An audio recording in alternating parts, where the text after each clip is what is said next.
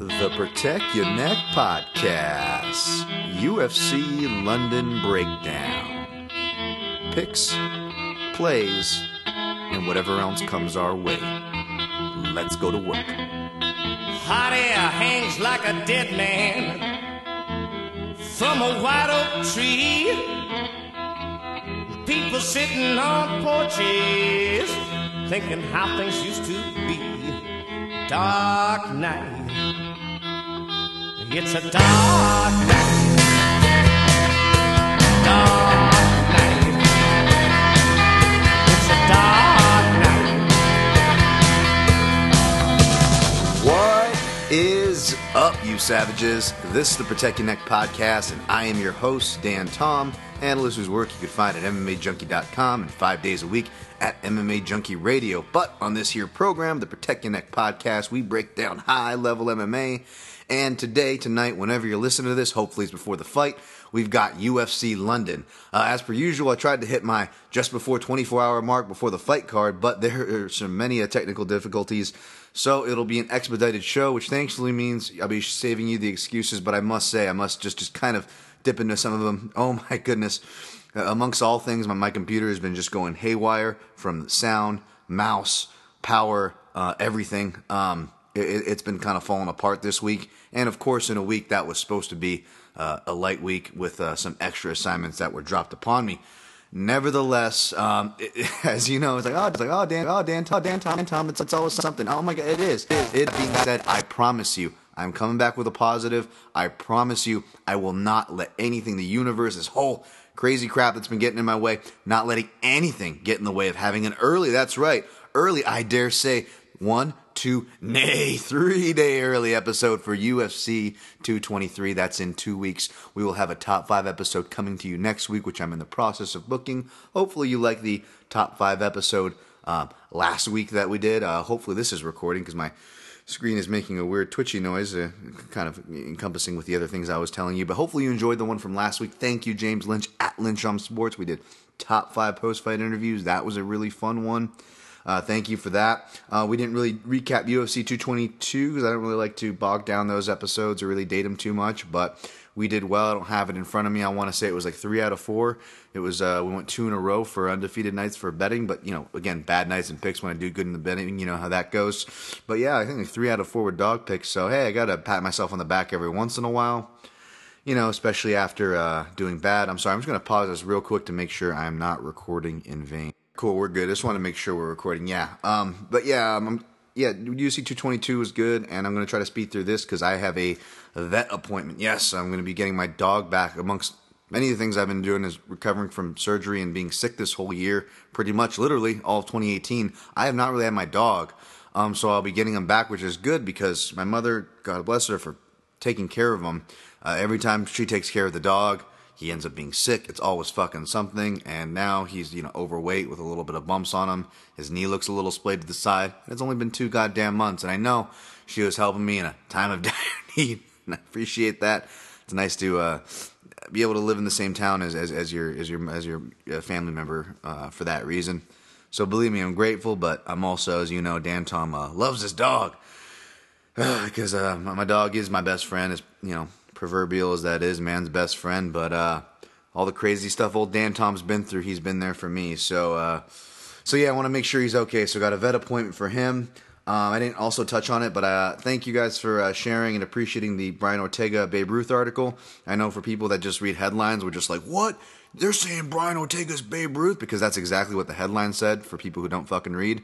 Um, but if you actually read the article, you actually learned something and got a different take that was not being spread around there, and something I enjoyed writing personally and, and didn't expect to. I didn't expect to go into a study on strike striking rates of the baseball in the nineteen twenties. I'm actually not a baseball fan, but you wouldn't know it from that article because uh, like like many articles, like when I wrote a Hector Lombard article for Flow last year, I went into the history of Cuban judo.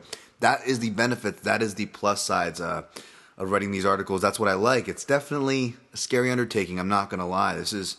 This is new field for me, and I'm on a big stage, so it's a little nerve wracking. I put put a lot, um, I put a lot into these articles. I'm not just trying to put stuff out there for clicks when I get assignments from Junkie. I'm really, really trying to do my best. So thank you for that. And in that same spirit, sorry, speaking fast, but again, expedited breakdown. In that same spirit, Uh, had a Nick Newell uh, article come out. Again, you know, everybody's having their opinions one way or another on Nick Newell. And uh, I figure why not why not talk to the guy himself and, and actually break down his skills as a martial artist and give him that respect uh, instead of uh, just just rehashing opinions, whether it be positive or or negative. Um, but yeah, so I put that out. Uh, that's up now. Thank you for that. We'll have something else coming out this weekend that I don't want to touch too much on now, but it's in similar spirit to a previous article I did. Hopefully you guys will like that. And we have U F C London in front of us. As per usual, we are going to go from bottom to top. I'm going to go no breaks to this one. As you can tell, I'm going to just try to speed right through um, to the opening match, which I don't believe they listed in order here for the odds. So, um, no, maybe they did. Uh, Nasrat Hakparast makes his return. Uh, second sophomore performance, minus one sixty against Nad Narimani, uh, plus one forty. Narimani, you may know, uh, who upsetted Pat- Patty Pimblett for the Cage Warriors title. Uh, last year, uh, has been training a bit with Team Alpha Male, but trains out of uh, Bristol, England.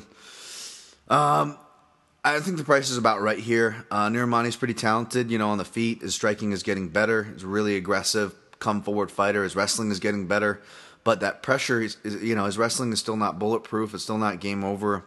Um, he still struggled taking certain guys down, and his striking, though it's improving, and it's just inherently his aggression opens him up for counters. And I see him colliding with something hard because Hakparast hits hard. I actually pick Hakparast to be held, despite it being short notice, despite his limited sample size, despite him being a debutant. Um, because if you look at him, you know, he's a really talented, uh, it almost looks like he comes from a wrestling base, but no, just a natural wrestler.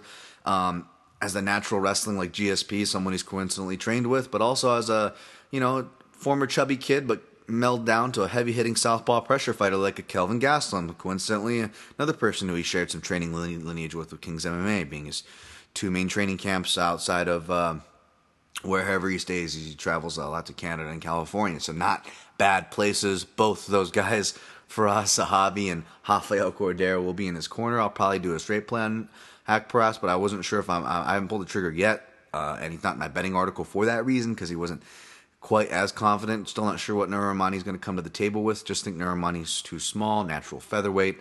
All right, next fight, Mark Godbeer, plus two forty. Uh, Dmitry Sosnovsky, minus two eighty. Big fan of Godbeer, really nice guy, salt of the earth. Uh, lucky enough to interview him before two oh nine, uh, back when I was with Flow. Was a really nice guy, but as far as fighting goes, you know, just kind of your run-of-the-mill serviceable heavyweight, to put kindly.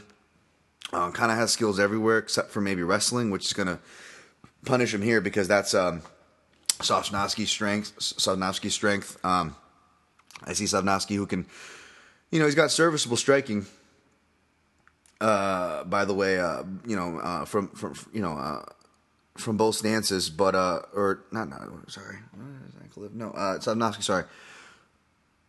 Um, serviceable striking from the footage, but like, it's hard to say like where he's going to be because, uh, correct me if I'm wrong, he hasn't fought since twenty fifteen, right? Yeah. Um, he hasn't fought since twenty fifteen, so, but he also been training at American Top Team. He scheduled two fights, one uh, against Just, Justin Liddett, so that's two camps. I have to imagine he was training his striking, considering the strengths of Liddett. Um, you know, one of uh, Alexei Olnik's guys, which I know is more towards submissions, but again, these are all positive factors surrounding the guy. Um, that earned him a spot on my roster team, even though he's ninety-two. I believe the takedowns are going to be a factor, so he's going to score you points. Probably get a stoppage, being that Mark Godbeer is a do-or-die type fighter. And uh, also played uh, Dmitry Sosnovsky inside the distance. I lined it minus one oh two to minus one fifty. It's kind of hard to get a read on these odds makers, so I had to drop my article. And, of course, as I hit send, they finally dropped their inside the distance lines, which I think was like minus one oh eight. So I was I was, I was right on what they would uh, line it at. So uh, I'm going to be playing a unit one point five on that as we speak at five dimes dot e u. Uh, um, that is the lone prop. All right, next fight, Gahan Johnson plus one fifty-five, Stevie Ray minus one seventy-five. This is just a stay away. Gahan Johnson, you know, he's you know good from the body lock and take it back, serviceable in the scramble. Um, you know, uh, decent striking, but it's always been his chin. We've seen him just crumpled right before, but then he kind of plays a frustrating but smart game against um, against uh, what's his name, fucking Adriano Martins. Who it was funny. Uh, I found out in retrospect. Uh, we were watching that fight in, in Virginia and uh, on, the, on the military trip with uh, and Covington and Felder were on there, and Covington was like, dude, Martins, it's like, it wasn't even him doing his shtick, but like Martins trains like he's like such a Brazilian man. Those guys go fucking hard. That guy got knocked out like three times in this training camp. And I'm like, holy shit, I wouldn't have picked, picked him if I knew that, Colby. And sure enough, um, that that might explain a little bit. Not to take any credit away from Gahan, that may explain a little bit what happened to old Adriano Martins there. There's a little inside nugget since uh, enough time has passed. Um, but yeah, uh, stay away from that. Uh, I got Stevie Ray here, uh, but Stevie Ray, you know, with his training, where, where his head's at, I, I will say, even though Stevie Ray doesn't look great in any of his cuts, he looks less gaunt in this cut considerably than he does before, so maybe he is in a better place. Maybe it's not just talk. I don't know. I wouldn't play him even here for fantasy. I recommended him away from some people because, you know, he could come out here and he's probably going to come out here and fight smart. So he's on the avoid list. All right, next is Paul Craig plus five hundred versus Magomed Ankalaev, who got bet up to minus seven hundred. Jesus Christ. I mean, I get it, but man, um, I don't know. Maybe it's maybe it's the lack of this little little break. It's it's forcing people to be extra sharp and and pile their money on. But I don't blame him. Ankalaev is an Akhmat fight team, uh, an unheralded guy from that from from that fight team, and one that's just kind of just cracking the surface. He he's a younger guy, especially uh, for that division in his twenties, and, and he's only cracking the surface. He's the guy that can strike from both stances. He comes from Makhatchkala, which is a region in Dagestan, rich in Wushu Sanda, which is great for countering kicks, which is good because Paul Craig tends to throw naked kicks. That's been kind of his culprit in the last couple fights. But more than Sanda, it's more wrestling and combat. Sambo is his strength, and those caught kicks will allow Ankalaev to get to his Ankalaev to get to his strengths, which is on the ground, where Craig is also running into some trouble with his willingness to fight there. Um, again, I like Craig, another salt of the earth guy, man. If you talk to this guy, just a real big fan of just, just him as a person, uh, for sure. Uh, always root for him to do well, but here it's it's real tough to uh, to, to pick against to pick him. Uh, in fact, Ankalaev makes my team. Sorry, uh, yeah, I thought I had Sosnovsky on my uh, DraftKings team. He wasn't. Ankalaev is on my DraftKings team. Sorry, I'm. I'm, I'm was associating those guys off a blink of an eye, going fast here. But he's also a parlay piece because even though he got bet up to minus seven hundred, Ankalaev Craig won't go the distance, is only minus two forty-five. So not only can you get Ankalaev for a much lower price, and those kind of won't go the distance props are usually available in other houses, not just five dimes, um, but you're going to get it for minus two forty-five, which is playable. And it also covers you in the sense of Craig gets an upset, which he'd have to have a Hail Mary upset with a submission or some shit to catch Ankalaev. So I feel that that's that's val- there's some valuable uh, play there. All right, Hakeem Dawodu minus three ten versus Dan Henry plus two fifty-five. Dawodu is the uh, uh, last parlay piece and last official play that you'll see on the betting article. Um... Now minus three ten, so money's coming on Henry, thankfully. Henry is durable, man. He's really well-rounded, and he shows that he can find his way through a fight if he can survive the storm. That's kind of his style. He's very hittable, as a tall guy for weight classes often are. Uh, he's going to be at a big speed disadvantage. Uh, he normally is in general, but especially against Dawodu. But what I like about Dawodu is not just, oh, he's speedy striker, he's athletic, he's explosive, all the typical uh, accolades that you would be stereotyping with this dude. I like that he's measured. You know, you go watch watch Dawodu's fights, and, and again, limited on paper. But if you but if you actually go watch who he's fighting and on the W S O F scene, you know, is decent is a decent sample size. And Steven Siler might not impress you, but he's one of those regional cats, those tough regional cats. He's he's a legitimate gatekeeper. You know, I hate using that word gatekeeper, but it's appropriate for guys like Steven Siler, especially guys outside. We also try to nail gatekeepers within the U F C, but those gatekeepers outside the U F C are sometimes the more important ones, especially in situations like this. And it was good for a guy like Dawodu, who was getting finishes all the way up into that point. We got to see that his energy, his composure, his mental stamina, uh, his wherewithal was still the same in the third round. He was not um, thwarted by almost finishing, getting the finish multiple times. And seeing that the guy was uh, hurt to the head, not getting finished to the head, you would go to uh, Siler's liver, uh, you know, something that Dan Tom's a real big fan of, and almost finished him there. And just showing that wherewithal to go upstairs and downstairs, and he's going to need that because a lot of guys go headhunting on Henry because he's so hittable there. His head's just floating like a damn pinata. You want to swing at it, but his body's going to be there the whole time. Henry's often leaning back and returning. Um, the body's going to be there. Dawodu's smart enough to know that. He keeps his feet beneath him. Um, You know, he's definitely one of Canada's brighter prospects right now, and uh, if they match him up well, he's going to continue to do well, and this should be a matchup where he does it. Uh, also, uh, I'm still not fully sold on Dawodu on the floor, sure, but I don't see Henry having sizable threats or sizable dictation force to force any uh, possible threats there, because Dawodu is very strong in the clinch. He's very measured in the clinch as well. So Dawodu makes a parlay piece because that's still playable for anything you're trying to put together. All right, Oliver Enkamp plus one fifty-five, Danny Roberts minus one seventy-five. One of the loan, uh, one of not loan, but one of the few official dog picks, I should say. Oliver Enkamp. Uh, I'm a big fan of Danny Roberts. You guys know I've always uh, picked picked him, but been a big fan of him. I uh, shared a formal grappling coach at a certain point in time who I know spoke very highly of him. Neil Melanson was coaching him for a brief run. Coincidentally, that same run where Danny Roberts gave him his triangle chokes against Nathan Coy. But who, thankfully, Danny Roberts gave him that shout-out to at the post-fight interview. Love the slick southpaw styling. He has a speed advantage in most fights, and he will still have one in this fight, but not as much. Also, Enkamp, don't let the boyish looks fool you. He's more to offer than you suspect. I mean, this kid, he's twenty-six years old. He has a boyish face and a karate style. And as somebody who comes from a karate style and has a non-intimidating look and boyish face, I understand of the the lifelong curse of being fucking underrated.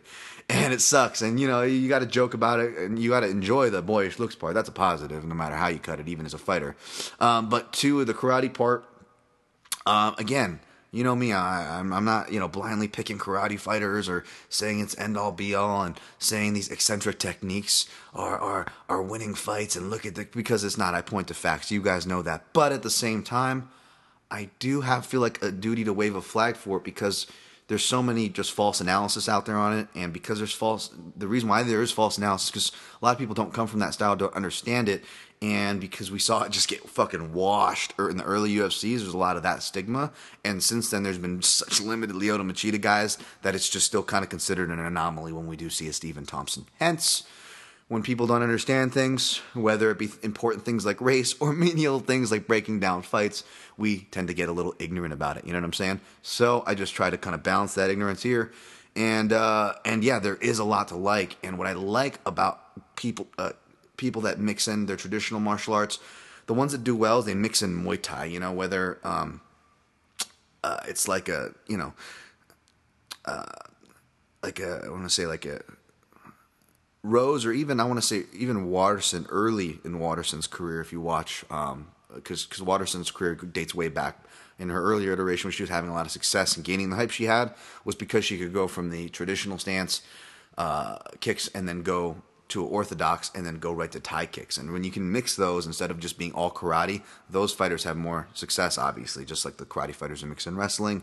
Uh, Enkamp seems to be doing both. Now, he was going for wrestling needlessly against a much bigger, stronger man. And even though he actually had, surprisingly had success taking Nordin Taleb down at a certain point, was not advisable. Perhaps maybe he was just trying to mix things up to further uh, open up his strikes, maybe showing how smart he is, perhaps too heady if that was the case, though.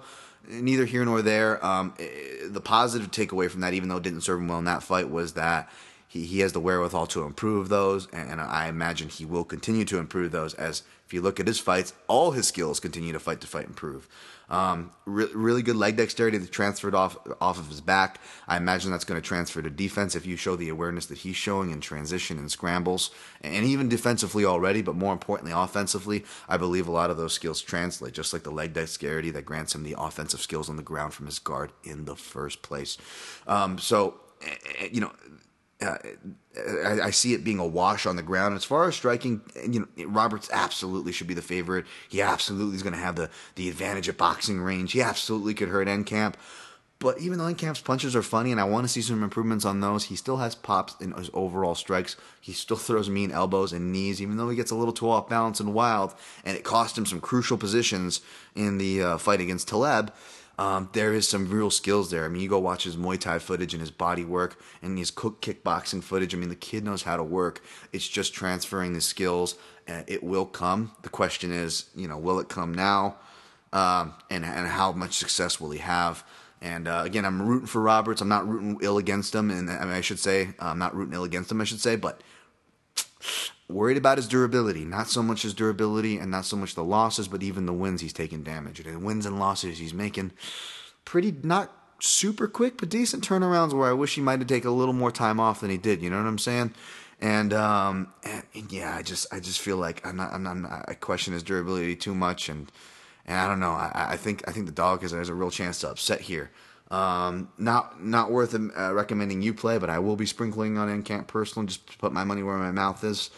But didn't feel that it was responsible enough one to recommend um, by any means, um, because it is on the avoid list. It is it is just the one that I'm I'm sprinkling for personal, but it is on the avoid list for a reason. Danny Roberts is favorited for a reason. I'm not being delusional with the pick, but I am standing by my pick. The pick is Enkamp.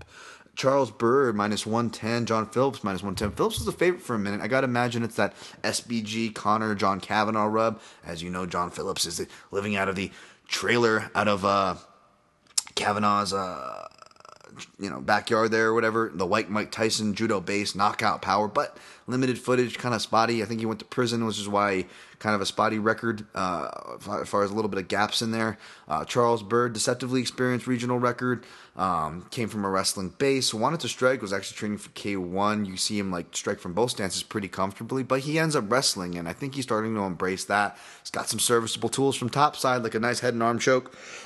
And if he survives the first round from Phillips, I can see that paying dividends. So the pick is Phillips, but it's on the avoid list. Hence, Charles Bird is actually makes my fantasy uh, plays, because I think he's always a dog worth looking at that for those reasons, because if he gets survives that storm, he could maybe do some things. All right, main card time. Leon Edwards, minus two twenty. Peter Sabota, plus one eighty. Sabota never gets credit from the odds makers. He is, though, a hard guy to get a beat, although I will say I think we've got a better beat on him now. Those gaps in his career, he's come back. Uh, you know, we've seen what he looked like now that he's come back, because even when he's, you know, restacking himself on the regional scene, he, these guys aren't even, like, listed. They were very low-ranking dudes, barely winning records, any of them, okay? And then went oh and three with his first run. But now I do think we have a better, even though the odds makers aren't giving him that respect here, we have a better feel for Sabota, uh, much more put together, southpaw on the feet, uh, really embracing those tools of a southpaw now, and has improved his wrestling to feed into his, yes, grappling game. Dean Lister, black belt, models his game after his idol, Damian Maia. Uh, I'm going to skip these next four, going into details, because I did in-depths on M M A Junkie, where you can read, but this one, uh, borderline made the avoid list, because and, and should be on the avoid list anyways, but uh, because uh, this is, this is, this in my opinion, is a pick'em. I do think Edwards' underrated wrestling is going to serve him, though, in the defensive area. Uh, you usually see him use it offensively. I have to imagine he's smart enough to not use it offensively here, unless it's like toward the very end of a round to secure a round. Um, but I see Edwards' uh, uh, striking being able to once again get released here, and I think the speed is going to make the difference. Um, tricky, though, southpaw versus southpaw matchup. So picking Edwards by decision, but but I don't blame anybody for, for playing Sabota uh, or picking him. All right, next is Tyrion Ware, minus two ninety-five, Tom Duquesnoy.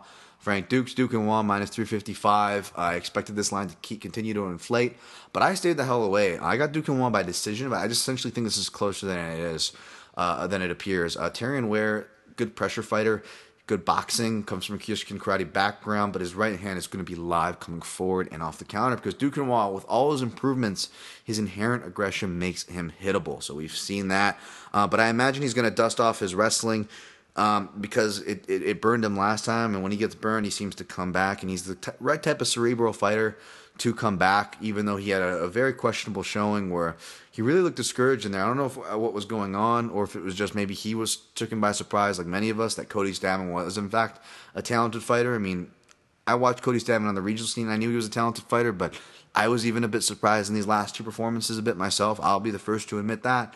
Um, so I don't know where Duquesnoy stands, but he's too young to write off that he's just going to quit or come back terrible. It wasn't like it was a devastating knockout loss or the kid was crying about it or anything. So, um, I, you know, um, we'll see how he comes back here. Training in France for this one, probably because it's a European card. We'll see.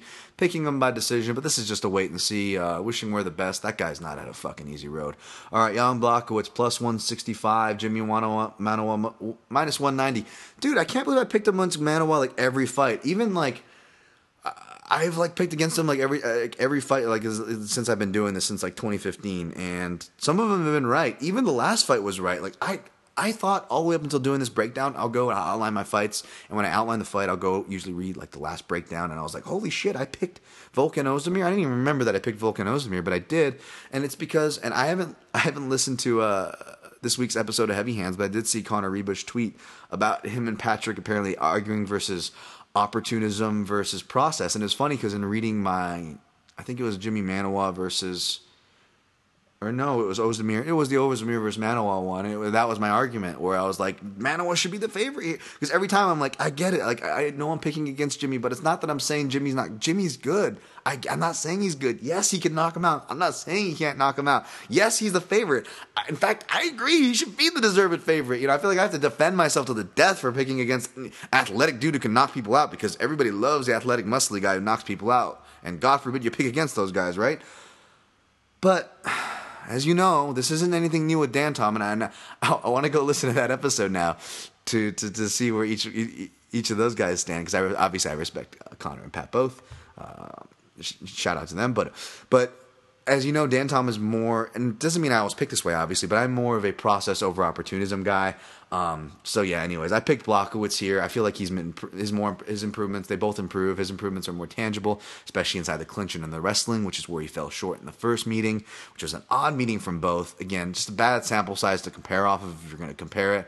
Blachowicz can sustain and survive past that first round. He is one of the more durable heavyweights, by the way. Only has one T K O stoppage, which was questionable by retirement, which he avenged later. That was way back with K S W against Sokaju. I have him here. All right, next, Volkov versus Verdum. I think Volkov, uh, minus, plus one fifty-five, live dog, dark horse in the division. Fabricio Verdum, minus one seventy-five favorite. It's hard to pick against him. Uh, essentially, go read the breakdown. Um, more ways to win on paper. I know that's such a cop-out, but I'm just trying to sum things up really quickly here. I could see him get knocked out. Don't get me wrong. Uh, he, he, the right hand off the counter is going to be live in this fight. But Verdum is showing more of a trend to win rounds and take down fights and get it to the ground because he's admitted himself he only has a few fights left. He's not fucking around. I don't see him fucking around here. I think he's taking his opportunity to pick a guy off. He's getting more notice than a short notice fight against another guy who wasn't as dangerous but still just as dangerous as a young guy, Marcin Tybura. Lest we forget, that was a fight on semi-short notice, two, five rounds, and outpaced him and held the pace, something that Verdum, one of the few, one of the few things uh, along with his chin that you can suspect toward his game, proved there. Um... So, yeah, if he can avoid the shot, I see him being able to get Volkov down. Volkov, again, he's improved with his wrestling, you know, uh, a lot over the years. Um, not just a wiry guy. He actually is pretty built down there, can defend well off the fence, but reactionary and, more important, single leg snatches uh, are something that guys don't do often on him, and he has a harder time defending, and that is what Fabricio Verdum's uses to either get guys down or create the scramble.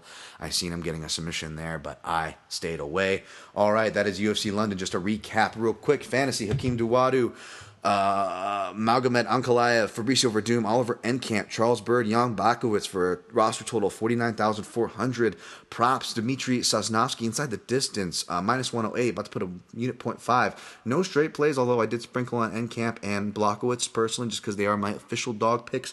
Parlay, Craig Ankalaev won't go the distance, minus two forty-five. Hakeem Dawodu, minus three twenty-five. On the avoid list, uh, John Phillips versus Charles Bird, Gahan Johnson versus Stevie Ray, Jan Blachowicz versus Ginny Manawa, Danny Roberts versus Oliver Enkamp. Be sure to subscribe on iTunes, five-star ratings and reviews, Amazon, and on it, click-throughs and mixed martial analyst dot com. Thank you, guys, for sharing all the kind words. Thank you for checking out the articles. Sorry for the late release, and uh, until next time, protect your neck.